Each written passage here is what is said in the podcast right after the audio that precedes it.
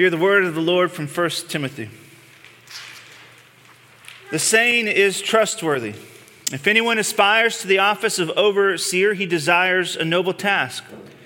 Therefore, an overseer must be above reproach, the husband of one wife, sober minded, self controlled, respectable, hospitable, able to teach, not a drunkard, not violent, but gentle, not quarrelsome, a lover of money.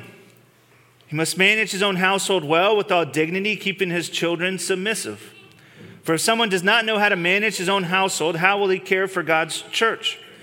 He must not be a recent convert, or he may become puffed up with conceit and fall into the condemnation of the devil. Moreover, he must be well thought of by outsiders, so that he may not fall into disgrace, into a snare of the devil. Deacons likewise must be dignified, not double tongued, not addicted to much wine, not greedy for dishonest gain. They must hold the mystery of the faith with a clear conscience. And let them also be tested first, and let them serve as deacons if they prove themselves blameless. Their wives likewise must be dignified, not slanderers, but sober minded, faithful in all things. Let deacons each be the husband of one wife, managing their children and their own households well. For those who serve well as deacons gain a good standing for themselves and also great confidence in the faith that is in Christ Jesus. The grass withers, the flowers fade, but the word of our God stand forever. Amen. You may be seated. Please pray with me. Merciful God in heaven, we give you thanks for your word that is before us, your word which governs every aspect of our lives. As we consider how your word teaches us how to govern your body, which is the church. I pray that you grant us grace, that your spirit would move in our hearts, that we'd be encouraged and strengthened in you. In Jesus' name we pray. Amen.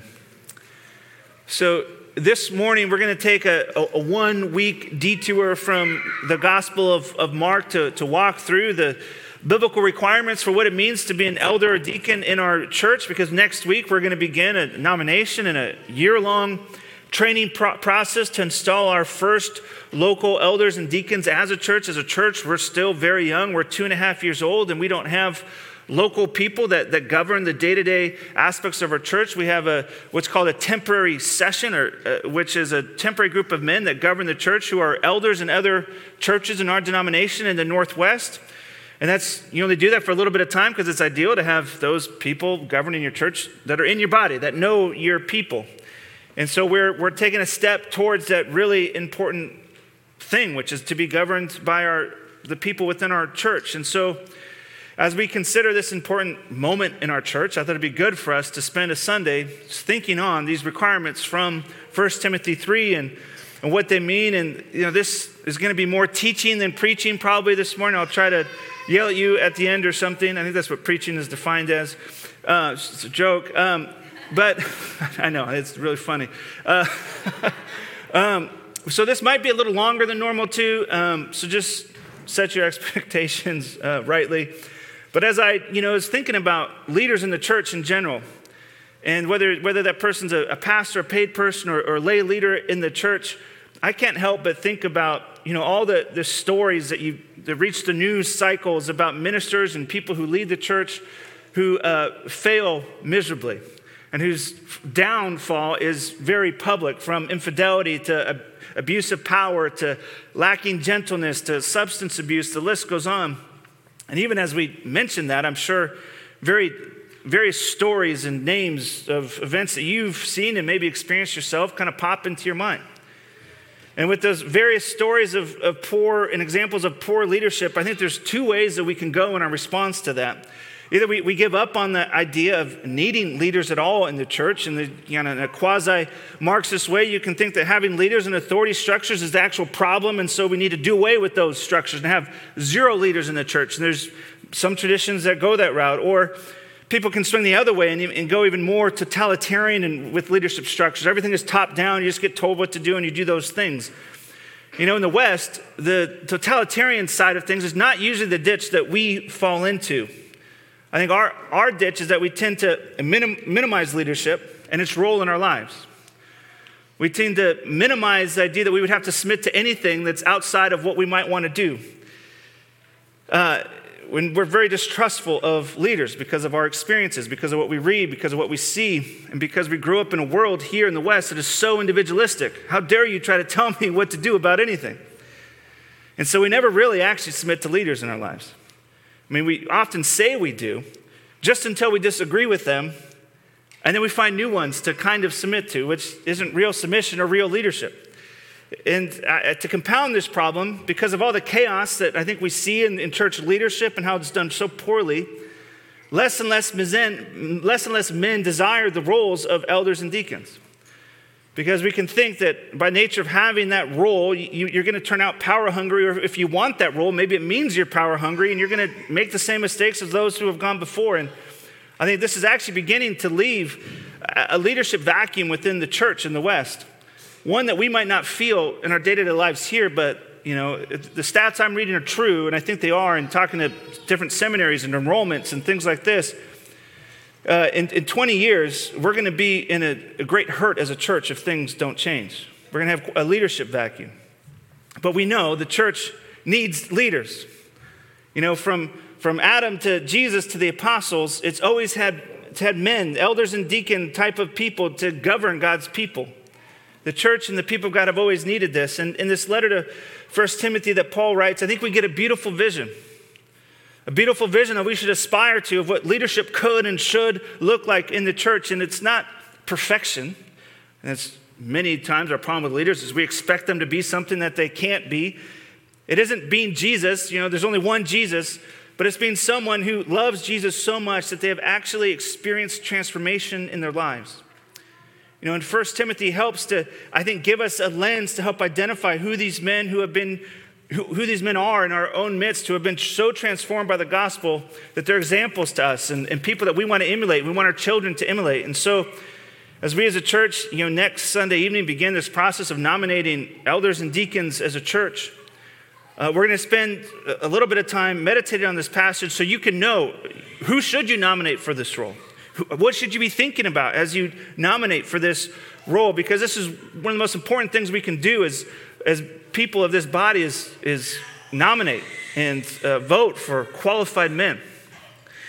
And so, just one quick aside that I want to mention before we dive in that I'm not going to have time to really get into in the midst of the body of the sermon, but it's something that I need to mention is borrowing from other men who have preached from this text, which I'll do a lot this morning, is that is that in our church, we follow what we would call the biblical model that only men can be ordained to these offices of elder and deacon.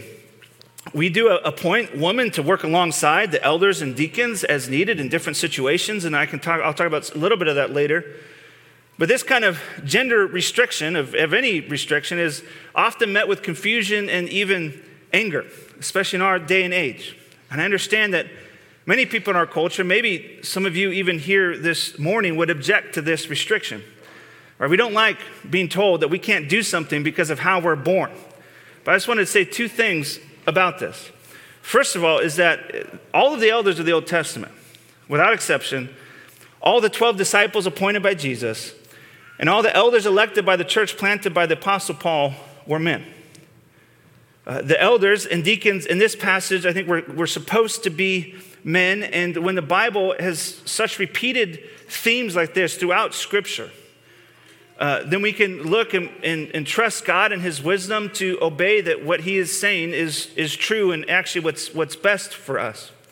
And I think it's a real blessing uh, when the men of our church take their faith seriously and lead in that faith. And they take the, seriously the responsibility to lead the church and their own families in their faith.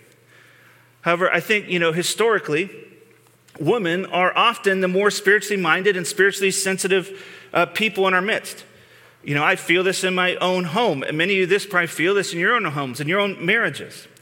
And they're often even maybe more gifted or smarter than men in theological matters. And you might wonder, well, if they have the gifts and they're good at this, why not let them serve in these offices? Well, simply because this is a role that God has called men to, to take responsibility for, to take responsibility for protection and oversight in the home and the church. And and it's important that we trust God and His wisdom on these things more than our own wisdom and desires on, on these things. Because when we trust God, and even in, and even in areas of confusion, even in areas of distrust, that that, that is where we're led to life. I think it's important that we don't let men, the men of our church, abdicate the responsibility that they're called to. I think this goes back to even the curse in the garden that men are, are quick to abdicate the responsibility. And I think we, we can't let them do that because it's a real blessing to, to the, all the people and the women and the children of a church when the men in their lives spiritually engage and lead. This is the first thing. Secondly, and more quickly, the Bible has a lot to say about how essential the women of the church are to ministry. Just because there's a restriction to the office doesn't mean that there's a restriction to the level of, of equality or importance uh, that someone has. I mean, the Apostle Paul talks often about the woman who labored side by side with him. And as a church, you know, we desire to make sure that every area of our ministry or leadership is a joint labor of the men and women of our congregation. And just because women can't be in an ordained office in our church doesn't mean that they don't have real ownership and exercise real leadership in important areas of our ministry. And so, as we begin to build these things, these are things to consider.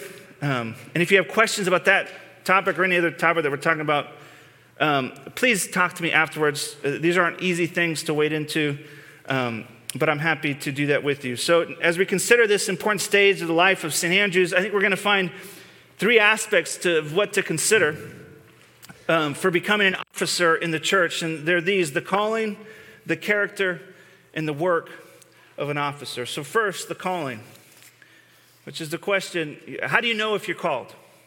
I mean, I think I'm called, but am I, am I called to this? And, you know, calling in the Christian church can be a, a bit ambiguous. Um, it's not like Jesus writes you a letter and says, hey, yeah, you're called, you should go do this thing, or he picks up the phone and actively calls you. Um, so, how do we discern calling? How, how do we know if, if we're actually called to this work? Well, I think here in this text we find two aspects to it which are really important, which is external and internal call. So, first, you see the, the internal call in verse 1. It says that the saying is trustworthy. If anyone aspires to the office of overseer, he desires a noble task. If anyone aspires or desires into this task, you desire a noble task. So he's talking about aspirations and desires, which these are things that come from within, that come from your own heart. But I, I, think even today, people tend to overthink this and they'll say, well, how do I know that I desire to do it? how do I know that I aspire to this? Um, well, let me just ask you plainly. It's as simple as this Is this something that you want to do? It's simple. If you have a desire to oversee, to shepherd God's people, then this is the beginning of a desire and aspiration. It's a noble task. But you might wonder, well, how do I know if I just want to have that power and control, you know, or if I actually want to serve and love others well? Well, I think another part of desire and aspirations is would you love the church? A friend of mine put it like this He says that having this desire and aspiration means that the church becomes your hobby. Right after your service to your family, after your vacations, you want to spend your extra time overseeing the church. This is where you're going to focus your extra time and your energy, your, your desires to lead by serving. So, the first question is if you want that, this is the, the first aspect of what it means to be called. This is that internal call that you might have. But of course, it can't be enough just to sense this internally. People think God tells them all sorts of crazy things that I don't think He is. It isn't enough just to experience these things in our own minds or in our own hearts. But the confirmation needs to come from those on the outside as well. And this is where you see here, I think, the external calling. This is something that comes from those around you, those who recognize and confirm that internal sense that you have. This isn't an individualistic endeavor, this is a, is a corporate endeavor. And we begin to see this in verse 2. It says, Therefore, an overseer must be above reproach.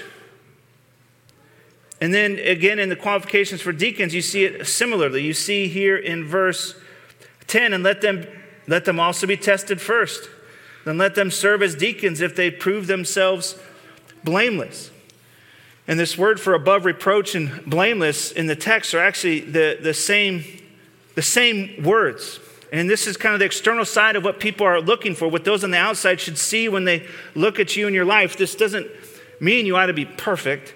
Right? Jesus is your only perfect leader. If you expect your leaders to be perfect, you will be severely disappointed in life right? Any officer, including myself, believe it or not, still struggle with sin. Uh, but this is about being well respected inside and outside the church, which you see here, even in verse 7. Moreover, he must be well thought of by outsiders, that he may not fall into disgrace, into a snare of the devil. So the question is do the people around you actually agree with your assessment of yourself? Do they look at your life and do they see you as, as a, someone who's blameless, as someone who's called to this work, as someone who's respectable? You know, in a different line of work, I used to hold music auditions for people who wanted to lead music uh, in the church. And uh, like any task like this, sometimes people vastly overestimated their abilities. And they would come and they would play or they would sing, and you'd be like, ooh, man, bless your heart, you know? and you have to steer them. Have you thought about volunteering in the nursery? I think, I think you might be really gifted at that. Or, you know, maybe they, they were close, but they weren't quite there, and so you provide some training for me. We need more training to get there, but I love that you love to do this. Let's train you. Or sometimes people actually underestimated their ability. They come in kind of sheepishly, like, well, I kind of like to play, but I don't know. You know, I shouldn't. It's like, no, just sing and play, and then they're amazing. You're like, you're clearly gifted at this. You desire to do this. Let's, let's put you into this role. And so, it, but it was in that, that audition, that moment of testing, that we actually were able to discover that together.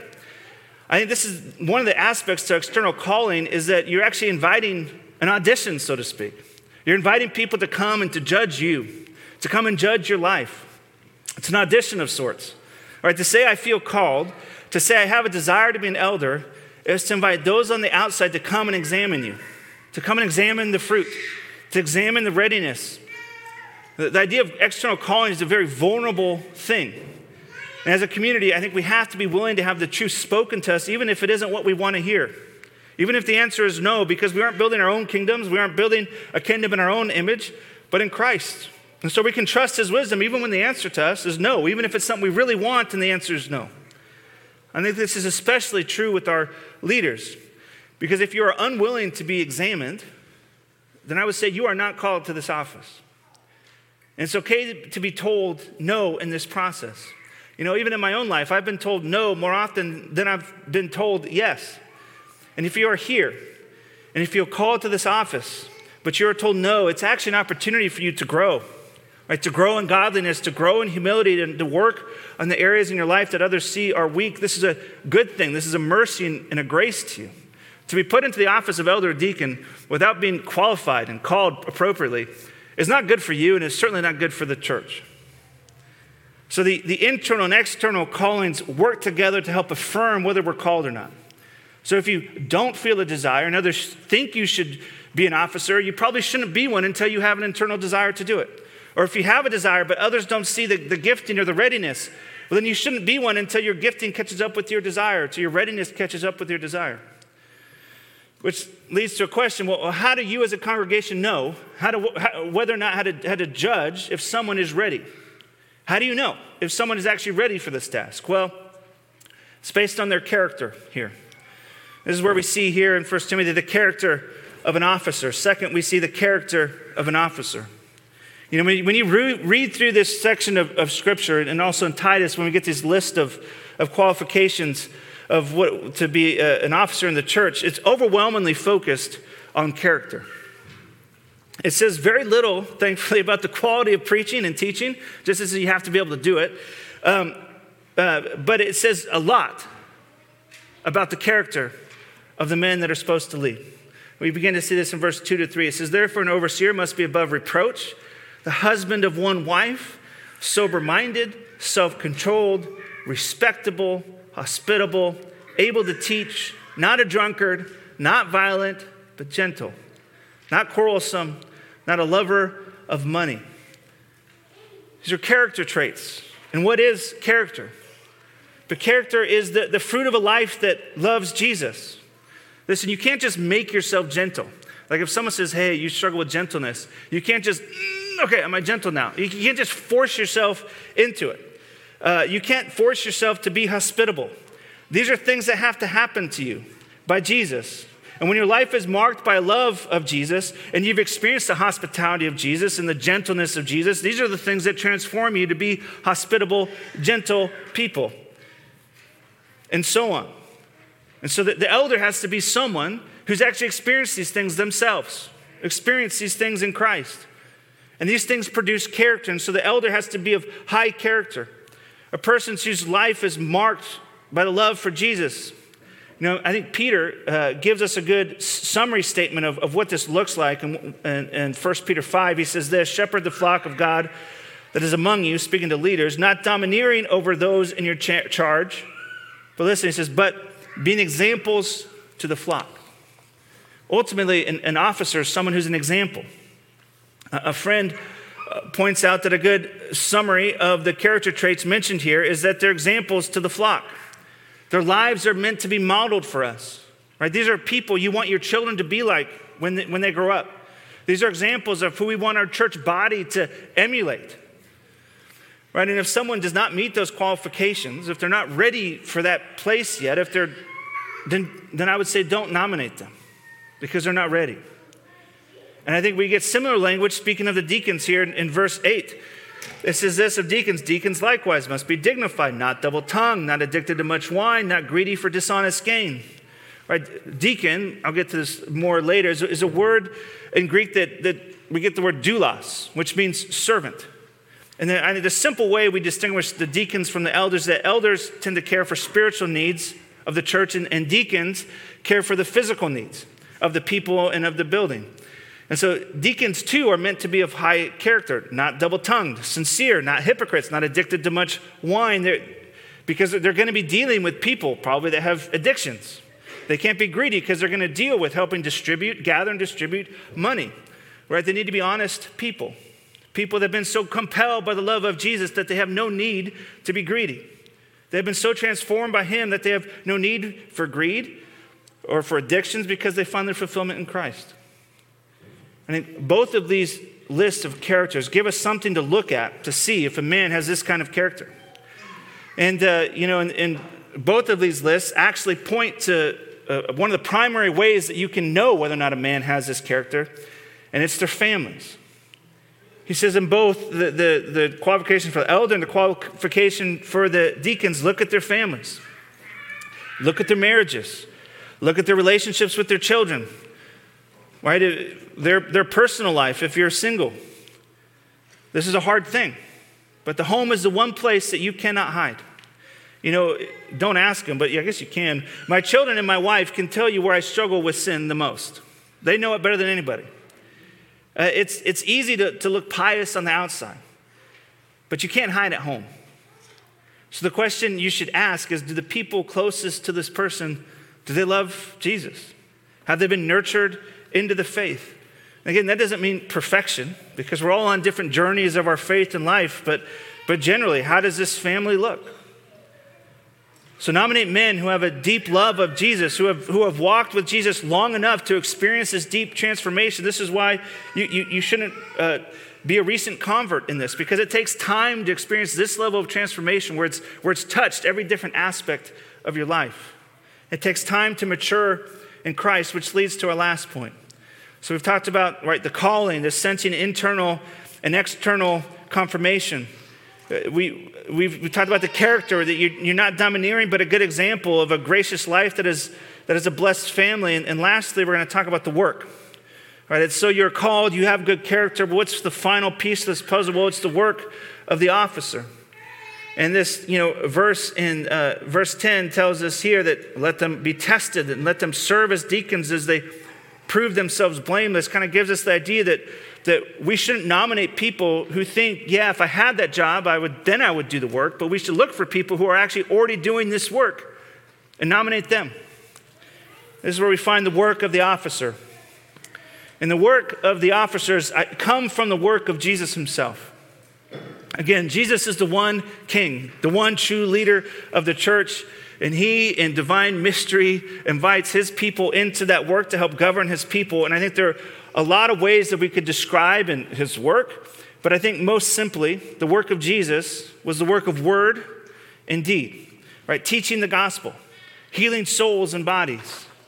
All right, and this is the same, same ministry that, that Jesus gives to his apostles, that the work is of word and indeed, in the beginning of the, the church, when it's being established in Acts chapter 6, we find a split in this work of word and deed, where the, the, the apostles at the time were not able to care for everybody's physical needs, and some people were, were being um, neglected at the table. And, and so that they, they split off the work and they gave the work to what was the first group of deacons to care for the, the, the widows and to help feed them.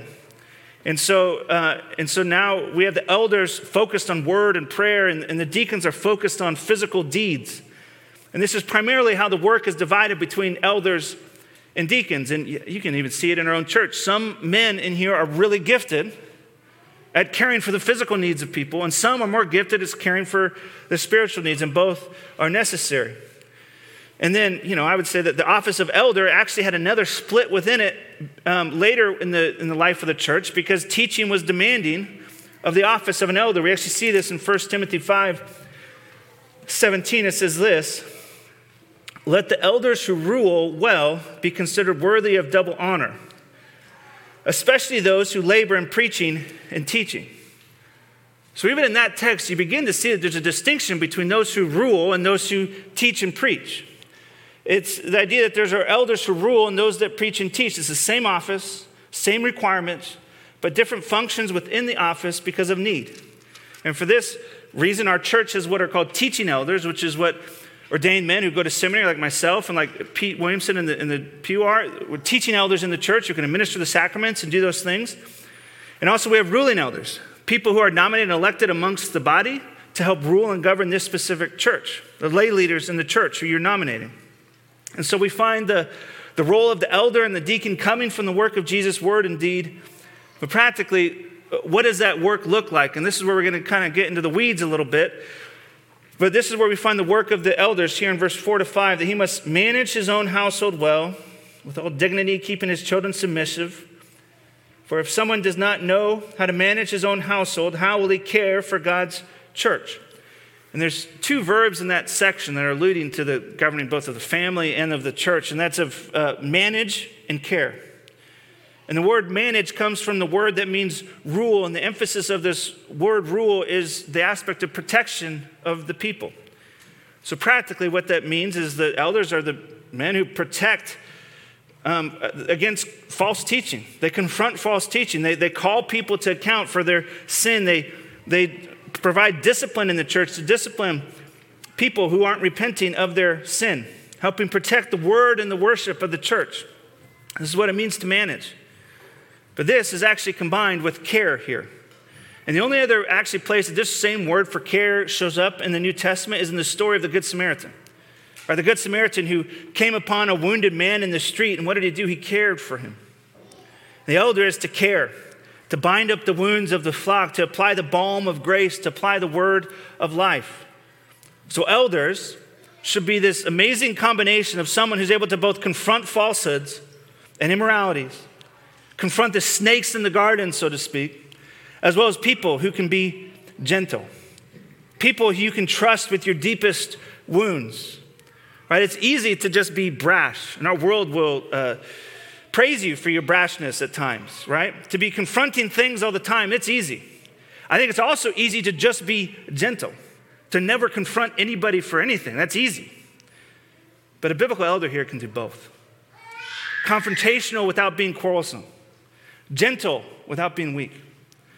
Sounds like Jesus, doesn't it? And this is what we're looking for. This is what we're, we're called to be like. This is what an elder's work is. So, what about the work of a deacon? Well, in our book of church order, who uh, someone in, in, this room calls the big blue sleeping pill, uh, it, it tells us that the office of deacon is one of sympathy and service, after the example of the Lord Jesus Christ. And in Acts 6, right, the office of deacon was first formed to care for the widows who were being neglected. So for us, we translate this as caring for the physical needs of the needy within our own community. So congregational care and benevolence are the focus of the deacons, or as, or as some people call it, mercy ministry.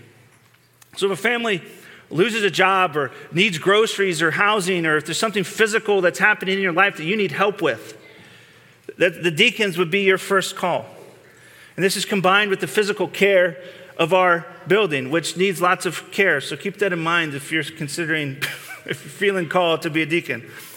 So deacons care for the, the physical needs of our community, while the elders focus on the spiritual needs. And of course, there's always overlap between these two.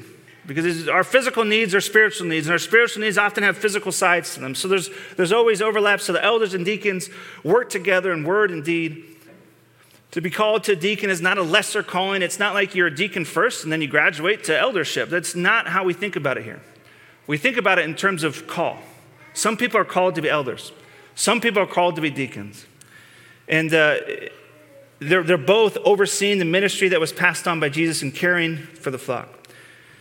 So these are the two offices we're nominating men to uh, next Sunday evening. And I think, you know, there can be various reactions to reading 1 Timothy 3. I think one of the primary ones I, I hear from people is, well, of course, I'm not these things. I still struggle with pick anyone on this list. How could I possibly be in this office of elder deacon? Well, this is a tricky question because some people who say that are right in their evaluation of themselves that they are not ready, right? But then other people aren't. And this is where you go through this nomination, you go through this process of testing to see where you are. And I, uh, and you know what's interesting about Paul himself is that in chapter one of Timothy, he calls himself the foremost of sinners. Right? So how can we govern ourselves when everybody struggles with sin? Paul, who wrote this letter, said he was the foremost of sinners. That's because of what Paul says actually before he calls himself the chief of sinners. He says this He says, The saint is trustworthy, that Jesus Christ came into the, into the world to save sinners. Right? This is the gospel. That we can only have godly leadership if we find people who know their need of Jesus like Paul did. Paul himself, who said, Imitate me as I imitate Christ. Right? Christ is, I mean, Paul is not telling us that he's perfect or that elders need to be perfect, but that his life is an example to follow. That his life is a life that we ought to imitate. It is an imitation to us because he knows that there is no goodness in himself apart from Christ. Paul knows the riches of the gospel, he's tasted them. Christ himself is the head of the church, not Paul or any apostle or any leader to come after. So we're not looking for perfect people. There aren't any. And if we expect our leaders to be perfect, we're going to be severely let down. But we're looking for men who love Jesus, men who love the gospel of Christ, men who are the chief confessors of their sin, men whose model to you isn't their own goodness, but is their own dependence on the goodness of Christ. May God raise up and continue to raise up men like that in our church. May we be a place that trains up godly men and godly women. And may the Lord have mercy on us in this time and give us a lifetime of godly men to help lead as Christ led. Pray with me. God, we give you thanks for your mercy, for your grace, for your love, for your flock. You love us enough not to leave us to our own devices and governance, but you love us and you want to see us governed well. As you love the church, so your leaders are, are to love you. We pray that you would do this work, that you would stir in the hearts of men, and that you'd raise up godly men to guide and to lead as you lead. In Jesus' name we pray. Amen.